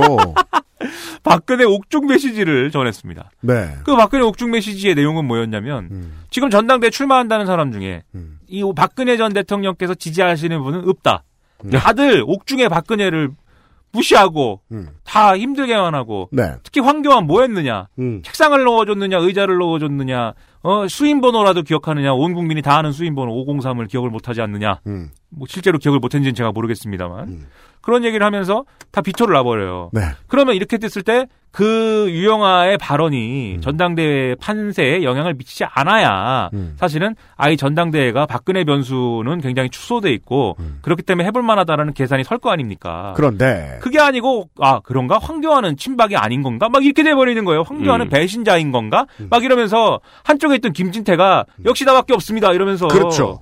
예, 치고 나오는 이런 상황이 만들어져 버리잖아요. 음. 그러면 이 전당대회는 야 이거 결국 가면 갈수록 어 박근혜 찬반 논란을 이 진흙탕에서 벗어날 수가 없는 전당대회가 되고 주제로 접근하고 있습니다. 예. 박근혜 편지가 예. 판을 좀 뒤흔들었다. 예. 그러면 홍준표는 이길 수 있는 게임이 아니게 되는 거죠, 이게. 그렇죠. 황교안이 황교안의 대항마로서 이길 수 있어야 되는데. 비박으로도 표를 얻지 못했는데 예. 어, 사람들이 비박을 더 싫어하게 만들었습니다. 박근혜가 편지로 인해서. 예. 더 떨어질 일만 남았어요. 예, 황교안도 성에 안 찬다는데 홍준표가 웬 말이겠습니까? 음. 안 되는 거죠. 그리고 여기서 김진태의 이제 악셀에다가 제가 악셀에다 악셀에다 확 밟는 게 나오는 건데. 액셀러레이터. 예. 제가 또 악셀에다. 예, 제가 이제 Japan이 Japanese는 아닌데 네. 일본 사회가 큰 충격에 빠질 수가 있기 때문에 제가 악셀에다라고 또 네, 우리 악셀. 예, 악셀에다를 확 밟았는데 네. 그게 이제 그 김진태 의원 같은 경우에는 음. 예? 그뭐 그 저 박근혜 전 대통령이 잘 나갈 때 친박 호위무사를 열심히 하면서 그 음. 그렇죠. 굴레에서 못 벗어나게 된 거잖아요. 네. 근데 그 굴레에서 안 벗어나면서도 저 정치의 중심으로 진입해 진입할 수 있는 기회를 자기는 개척을 하는 거예요, 지금. 잡았어요. 예. 그게 1차적으로는 지난 대선 때 있었고 음. 지난 대선에서 태극기 몸에 두르고 나와가지고 거의 그 주문 제작한 태극기 망토를 갖고 나와가지고 그렇죠. 온 태극기 집회에 돌아다니면서 태극기 김진태라는 등식을 만들어놨잖아요. 네. 자유한국당 내의 조원진이죠. 예. 지금 김진태 위치는. 예, 김진 태극기입니다. 그래갖고 그 이미지를 만들어 놨고 그 다음에 그 이미지대로 쭉 가니까 태극기들이 제기하는 의제를 다 받아주고 네. 그 중에 하나가 오늘 얘기한 5.18 북한군 개입설 이런 것도 포함되는 거고. 음. 예. 이번 전당대회에서 뭐가 있었냐면 원래대로 하면은 아까 말씀드린 정우택, 심재철, 안상수 뭐 이런 군수 후보들이 쭉 나오면은 음. 주호영 이렇게 쭉 있으면 원래는 컷오프하게 돼 있습니다. 네. 이 중에 4명만 본선에 올리게 돼 있어요. 네. 그러면 사실 우리가 홍준표 전 대표가 아직 사퇴하지 않은 시점에서 계산할 때 빅3가 있으면 그렇죠. 나머지 티켓 하나를 한 자리 누가, 있어요. 예, 누가 가져가느냐가 문제가 되고 그 티켓 하나는 그러면 누, 둘, 둘 중에 한 사람이 가져갈 거라고 본 게 TK 다선인데 비박인 주호영이랑 그렇죠. 김진 태극기인 김진태 음. 둘 중에 한 사람이 가져갈 거라고 봤어요. 네. 그럼 둘 중에 한 사람이 이제 4등 게임에서는 음. 누가 유리하냐면 조직표가 더 많이 모이는 사람이 무조건 유리합니다. 네. 그럼 당연히 악셀에다를 밟는 거죠. 음. 꽝 밟는 거죠. 왜냐하면 김진태는 조직표로 이기기가 어렵습니다. 강원도거든요. 네. 그, 그런 지역 조직표로 어기기 어려우니까 태극기 여론을 다 자기가 먹어야 돼요. 휩쓸어버렸다는 거예요. 네. 그러면 그게 역으로 얘기하면 황교안한테는 황교안 표를 잠식하는 효과가 될 수도 있겠죠. 음. 당연합니다. 어쨌든 이런 판국이 박근혜가 만들어지면서 편지로 도와줬습니다. 이런 판국이 만들어지면서 아 이게 홍준표는 내 판이 아닌 것 같다. 음. 그래서 드롭을 해버렸습니다. 그렇습니다. 네. 이게 아니다 싶을 때는 빨리 유턴해야 됩니다. 네. 그래서 그런 상황이 그 처음에 그런 상황을 전혀 확인하지 못하고 예상하지 못하고 나온 게 웃긴 거지만 음. 어쨌든 뒤늦게라도 확인했으면 빨리 빠져나가는 게 네. 음. 현명한 거고 그런 면에서는 홍준표가 뭐 일말의 뭐 현명함이라는 거는 뭐 나름 있지 않나. 따라서 뉴스에서는요, 김병준 비대위가 날짜를 미뤄달라고 후보들이 부탁을 했는데, 네. 왜냐하면 북미 정상회담이니까. 그렇죠. 근데 김병준 비대위가 이걸 안 받아줘서 몇몇 후보들이 화가 났다. 왜냐하면 네. 이걸 더 밀어주면 황교안 표만 더 올라갈 테니까 이 정도까지의 계산만 나왔거든요. 예. 실제 얘기는 요겁니다. 그렇죠. 예. 사실 북미 정상회담이 뭐 그 정도에 잡힐 것이다라고 예측이 안 됐느냐라면은 2월 말 정도 할 거다라고 제가 여기서도 대략은 대략의 일정을 얘기했습니다. 왜냐하면 그러니까 3월이 되면 음.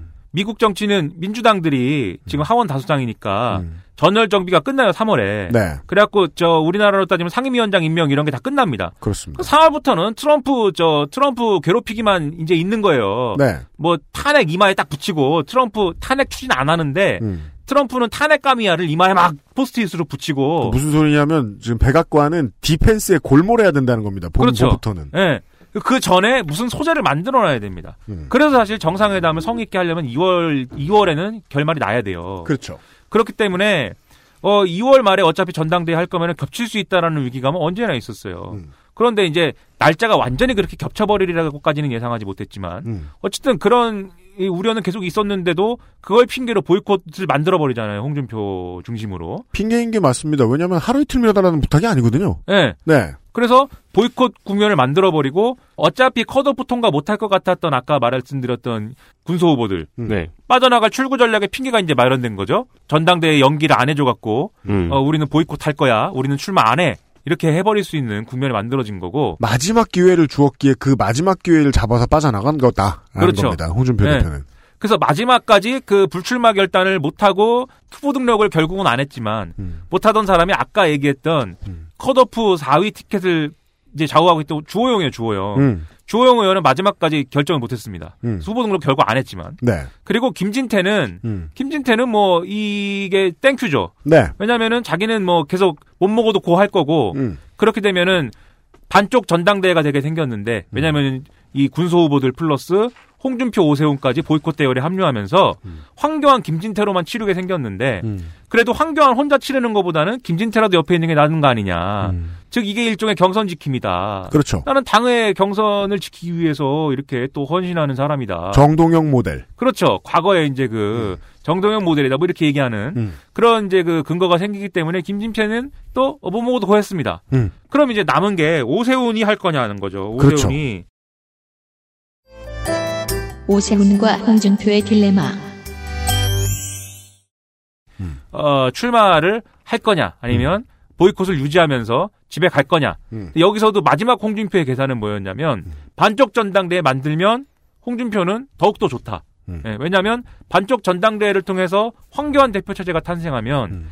반쪽 전당대회로 탄생한 거기 때문에 그건 정당성이 없는. 거고 네. 홍준표 전 대표 입장에서는 제야에서 홍카콜라에서 계속 그거 갖고 계속 까면 됩니다. 예. 네.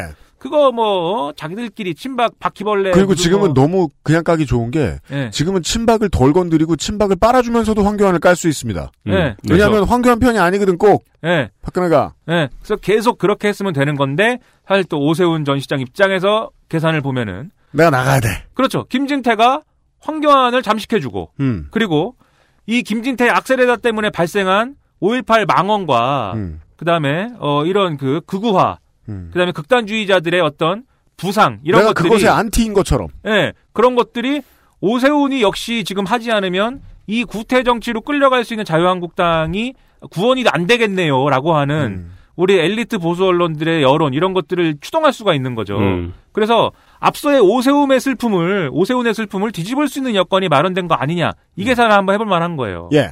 그래서 이 계산을 갖고 핵심은 TK에 그래도 음. 지금 TK TK 당원만 한 30%인데요. 음. TK에 이탈표를 얼마나 주워 먹을 거냐. 그리고 어, PK에서 얼마나 땡겨올 거냐. 그걸 가지고 수도권 여론을 얼마나 저 지킬 거냐. 요걸 가지고 이제 어, 어 승부를 봐야 되는 것이고 그 다음에 지금 이제 출마 안 한다고 그 불출마 선언한 그 후보들이 원래 갖고 있는 조직표를 음. 얼마나 자기 지지로 끌어들이느냐. 네. 요거 두 개가 이제 관건인 이런 전당대회 판을 만들겠다. 음. 예, 그걸 가지고 이제 오세훈은 어, 고를 한 거죠. 네. 예. 이게 이제 그동안의 우여곡절을 통해서 이 난리가 왜 났느냐에 음. 이 난리가 나는 과정에 이 거물 우리 정치인들의 계산이 어떻게 이 상황에 영향을 미쳤느냐 이런 것들을 좀 종합적으로 볼 수 있는 네. 이런 이제 스토리인 거고요. 음. 그럼 이제 앞으로 전망을 해봐야 되지 않습니까? 그럼 누가 이기는 거냐? 누가 이기는 거냐? 예. 누가 이길까? 오세훈의 슬픔을 뭐 좀 극복할 수 있는 여건이 마련된 건 사실인 것 같지만 음. 그 오세훈의 슬픔 자체를 만든 조건은 변하지 않고 있다는 게 문제인 거예요. 자유한국당의 극단화가 계속해서 자유한국당 지지층의 극단화가 이제 계속돼서 추진돼 왔고 음. 그리고 그 극단화라는 거는 맨 처음에 말씀드렸듯이 박근혜 탄핵으로부터 시작이 되는 것이거든요. 네. 박근혜 탄핵으로 인해서 그동안에 자유한국당을 지지했던 그나마 중도적이고 그나마 개혁적이고 그나마 합리적인 보수 정치 지지층들은 떠났습니다. 네. 무당파가 됐거나 음. 아니면 아예 그냥 더불어민주당 지지했거나 음. 일부가 뭐 바른미래당 지지하는 상태이거나 음. 이런 상황이에요. 근데 그 사람들이 돌아올 수 있으려면 자유한국당이 어쨌든 간에 뭔가 상식적인 어떤 정치를 할 수가 있어요라는 가능성 보여줘야 되는데 오히려 지금 우리가 쭉 확인한 거는 이게 저 홍준표 오세훈 정도도 견디지 못하는 어떤 당내 환경이 조성돼 있는 거다. 더 이렇게 해볼까요? 홍준표, 오세훈도 좌파로 보이는 음. 것이 그렇죠. 그 당내다. 예. 당 상황이 그렇다. 이런 극단주의자들만 지금 남아 있어갖고 코어 지지층이 그런 식으로 구성돼 있어가지고 왜요? 그동안 그 코어 지지층은 이 당을 먹겠다는 일념으로 꾸준히 세를 불려왔다는 겁니다. 그렇죠. 예. 당비를 따박따박 내가면서. 그래서 아, 이런 것을 볼 때 여전히 무슨 뭐 박근혜 배신자니 뭐 이런 것들 이런 여론에 불구하고 황교안 우세인 것이다.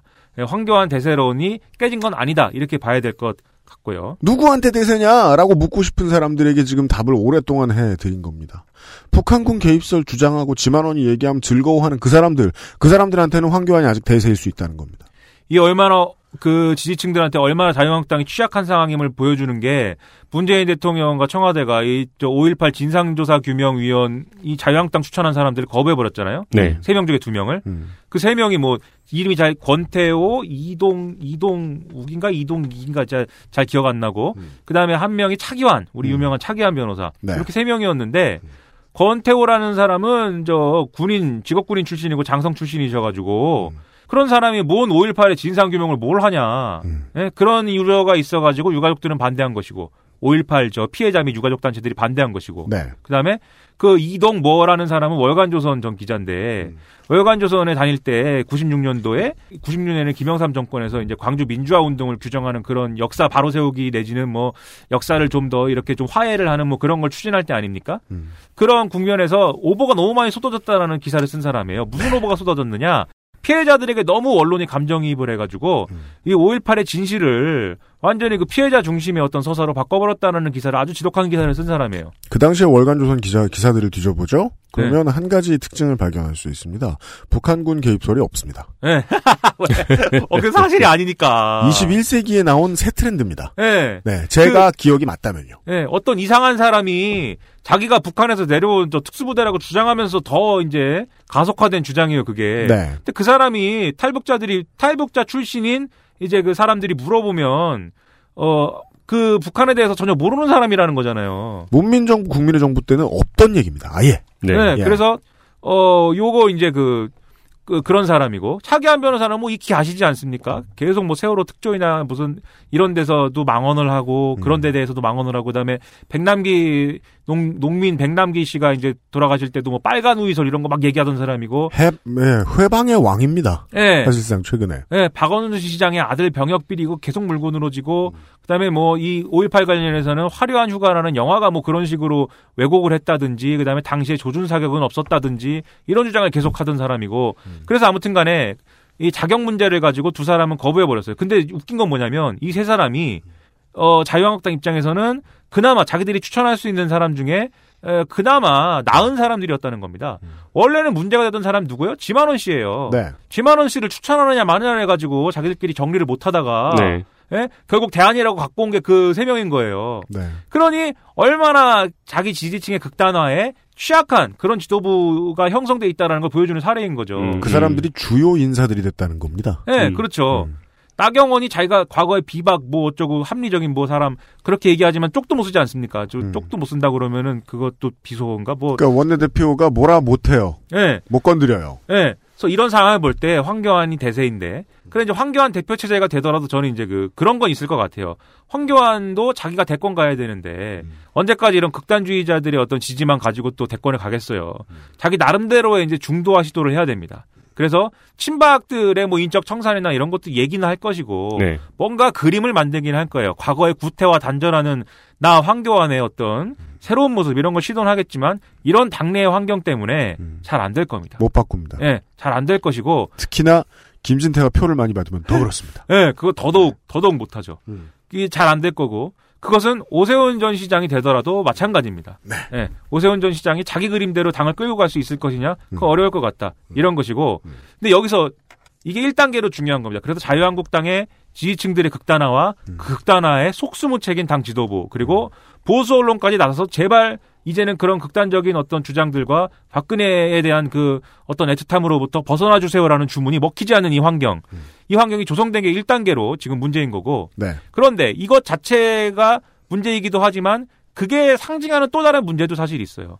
뭐냐면 그 사람들이 대변하지 않는 지금 합리적이고 무슨 뭐 개혁적인 보수라고 하는 사람들의 음. 어떤 성향의 변화 이런 것도 주목하지 않으면 안 돼요. 음. 왜냐하면 이 사람들은 지금 이를 합리적 보수라고 쭉 얘기를 했지만 굉장히 점잖은 사람들이고 뭐 이렇겠죠. 음. 그런데 날이 가면 갈수록 제가 여러 군데서 여러 번 얘기했는데 개혁을 내세우는 정권이 음. 개혁을 추진을 하는데 개혁을 추진하는 과정에서 그건 뭐 결과론적으로 미진하게 되고 그리고 이 개혁을 추진하는 게 미진하게 된 것이 각자의 어떤 역시 답은 각자 도생이야라는 어떤 믿음 그리고 뭐 선의로 추진한 정책이 나의 이익을 훼손한다면 나는 가만히 있을 수 없고 내 이익을 지켜주는 사람을 찾을 거야라는 네. 이러한 마음 이런 것들이 사실은 어 그런 개, 뭐 개혁적 보수든 합리주의자들이건 간에 그런 사람들의 어떤 극진화 극단화를 또 추동하거든요. 네. 그래서 사실은 이런 우리가 지금 보는 뭐 북한군 개입설이라든지 이런 것과는 다른 형태의 어떤 극단화 급진화가 이루어질 수가 있습니다. 자유한국당이 포괄하지 못하는 보수 지지층의 경우에 이게 사실은 장기적으로 장기적으로 한국 정치에는 큰 독이 될 수가 있다는 생각을 저는 하고 그 독이 사실은 없었던 것도 아니고 그게 제가 늘 말하지만 이명박을 만든 원동력이었어요 과거에 네. 이명박이 지금 와서 보면은 이런 태극기와 5.18 북한군 개입설과 친박과 이런 지지층이 만든 대통령이 아니에요. 그런 거 없었어요. 네, 네. 수도권과 합리적 보수와 그다음에 그 지금 오세훈과 같은 이런 스탠스에 있는 사람이 만든 대통령이 이명박이에요. 음. 그래서 이거를 우리가 정확히 보면서 이 상황을 어떻게 극복할 거냐라는 고민을 어, 집권 여당이 같이 갖고 가야 사실은 이걸 정확하게 모든 운동장의 모든 모습들을 볼 수 있는 거다. 그래서 제가 볼 때 총선도 더불어민주당이 어쨌든 간에 one-side하게 이길 수는 없더라도 왜냐면 영남이나 이런 데 부분이 있으니까 네. one-side하게 이기지는 못하더라도 총선 승리할 것이고 그다음에 이 정권 재창출도 이 자유한국당이 이 굴레에서 벗어나지 못할 것이기 때문에 된다고 보지만 음. 그걸로 이 정치적 문제가 전부 해소되지가 않는다라는 거를 갖고 이제 그 생각을 갖고 이제 정치를 우리가 계속 어, 지켜보지 않으면 우리는 함정에 빠질 수가 있다. 이 얘기를 또 하는 거죠, 제가. 그렇습니다. 네. 뭐 또 너무 길게 얘기했나요? 제가 또 아닐 수가 있습니다. 아닐 수가 있어요. 네.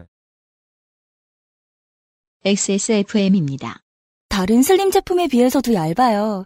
근데 흡수력은 되게 좋네요. 예민한 피부인데 트러블도 안 생기고 착용감도 참 좋아요. 저는 이제 이것만 쓰려고요. 합리적인 당신의 선택. 29 days. 누구에게나 있지는 않습니다. 누구에게나 필요한 존재지만요. 당신을 위험으로부터 지켜주지는 못합니다. 하지만 당신이 스스로를 지킬 때 큰 도움이 됩니다. 거짓말을 하지 않습니다. 그래서 당신, 그리고 주변에 모르는 사람들도 지켜줄 수 있습니다.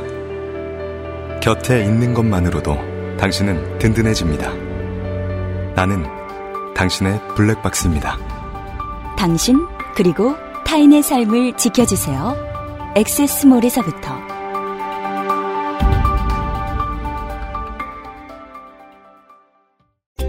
잊지 마세요. 두피 역시 피부란 사실.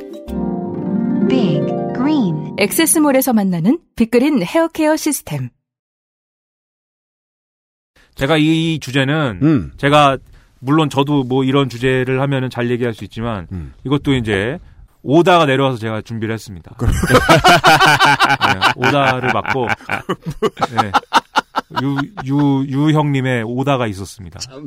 아, 근데 그 마지막에 하신 얘기도 이제 비슷한 맥락인데 네. 이게 네. 우리가 100사람이 매일같이 시끄럽게 떠드니까 그 네. 사람이 2천만 명쯤 되는 것처럼 보이는 건데 그렇죠. 사실상 이 5.18이라든가 지만원 씨 같은 경우는 지난 20년간 그냥 황당한 인간 취급이었잖아요. 자기들끼리도 그래서 김무성 의원이라든지 그다음에 이재호 씨라든지 이런 사람들은 지금 라디오 같은 데 나와서 네. 지만원 같은 사람 얘기는 안 된다라고 얘기를 하잖아요. 그러니까 허경영 씨 정도의 취급이었어요, 사실. 그렇죠. 네, 그냥 황당한 주장을 하는 사람 정도의 취급을 그동안 받았다가 이렇게 여기까지 지금 끌어올린 거잖아요, 자유한국당이. 그렇죠.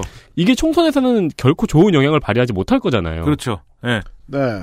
어, 그런 두 가지 결론이었습니다. 신천지에 먹힌 개신교 교회 같은 그림입니다, 현재. 아, 끔찍하네요. 자유한국당은. 네. 네. 그, 감염된 거죠. 그렇죠. 예.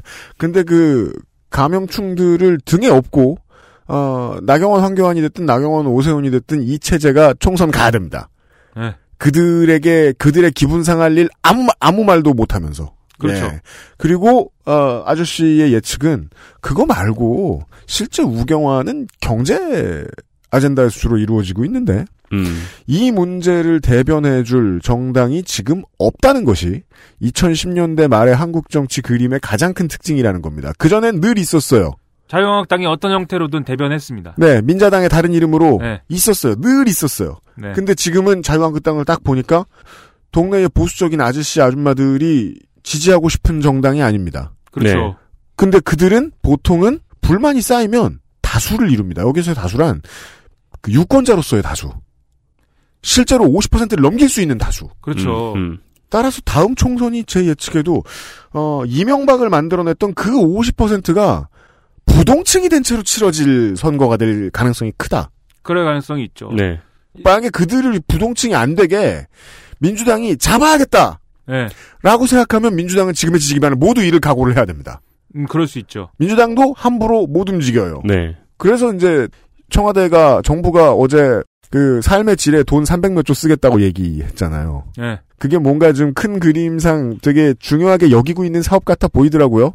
네. 아, 부동층 그 중도 우경화되는 중도를 어떻게든 잡아가겠다라는 그렇죠. 얘기인데 그 중도를 잡을 수 있는 것은 사실은 개혁적 어떤 정책 추진에서 첫째로 이제 성과가 나야 되고 네. 그 개혁적 추진이라는 게 결국 우리 공동체에 도움이 되고 우리 공동체를 더 낫게 만드는 어떤 방식이다라는 거에 대한 신뢰 관계가 형성이 돼야 돼요. 맞아요. 했더니 좋아졌더라. 네. 네. 근데 지금 계속 인터넷을 중심으로 어, 그것이 또 인터넷의 특성이기도 한데 음. 이거 뭐 지- 그런 거 있지 않습니까? 제가 맨날 맨날 얘기하는 거. 첫째 똑같다. 음. 예, 그뭐저 뽑아놨더니 똑같다. 음. 둘째 뭐 뭐만 하면 내로남불이다.